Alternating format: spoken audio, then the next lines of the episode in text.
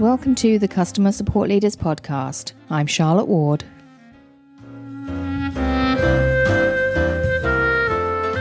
This week is Throwback Week, so stay tuned for five leaders talking about five different topics from the archives. I would like to welcome to the podcast today for the first time Mo McKibben. Mo, would you like to introduce yourself? Uh, yes, of course. Um, my name is Mo McKibben, as uh, as introed, and um, I am currently head of customer experience at Brightback, and then formerly led an initiative called Support Driven Growth at Help Scout, which is a help desk software. Thanks, Mo. Great pleasure to have you. And you've joined me on the perfect week for a topic that I know is very dear to your heart support contributing to revenue. I wonder if we can start at the beginning of that journey and thinking about where, where do we begin?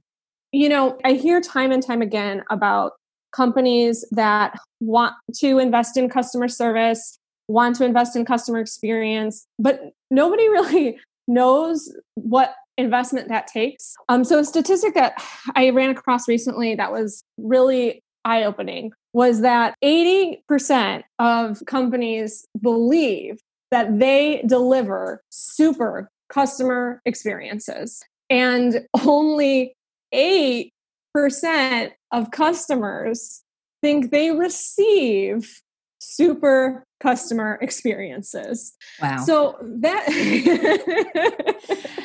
So what's the difference? Like like I know the difference is 72%. I can do the maths. But, but what does that mean? Is it that they're talking about a different thing?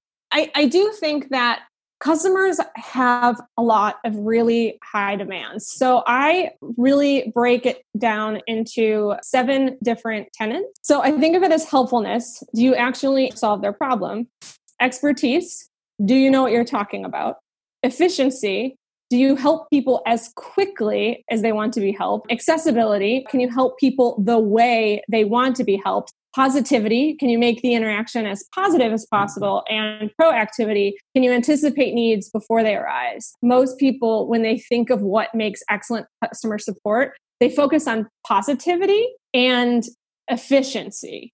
And that uh, eliminates a lot of the other qualities that make a customer feel truly taken care of and so I, I, think that that's probably where the delivery gap lies. The problem is that all of these things take incredible investments in resources that companies do not allocate to customer support because the perception of customer support is that it is a cost center. But what is ironic about that is that when you treat customer support like a cost center, it becomes one. There's been statistics upon statistics of companies having like five times more revenue or better retention rates that invest in customer experience than the ones that don't. So those are the 8% that are delivering excellent customer experiences that get customers that stick around long term and spend a lot of money with them. And it all comes from investing in customer support.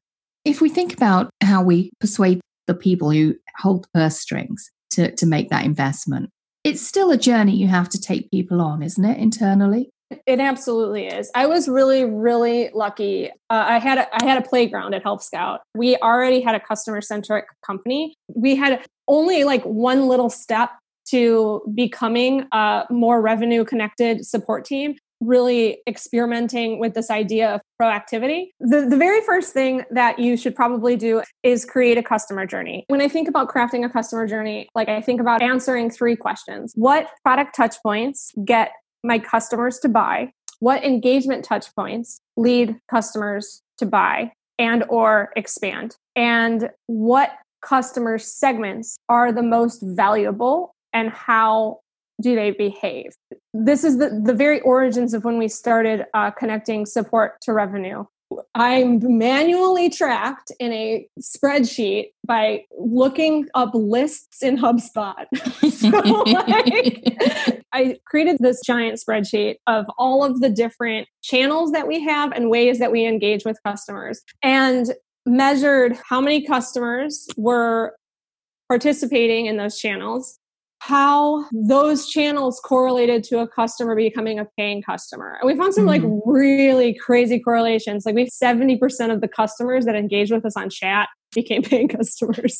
so like, Okay. and it totally makes sense too when you think about it, because you're like, oh, this is somebody who it's like they have a problem and you're going to fix it like right in the moment. I think what's really interesting here is listening to you describe how this really was cobbled together in spreadsheet. Yeah. You know, I think people kind of expect a magic bullet somehow to get going on that they expect the tools to be there and there is no magic answer to this. Yes.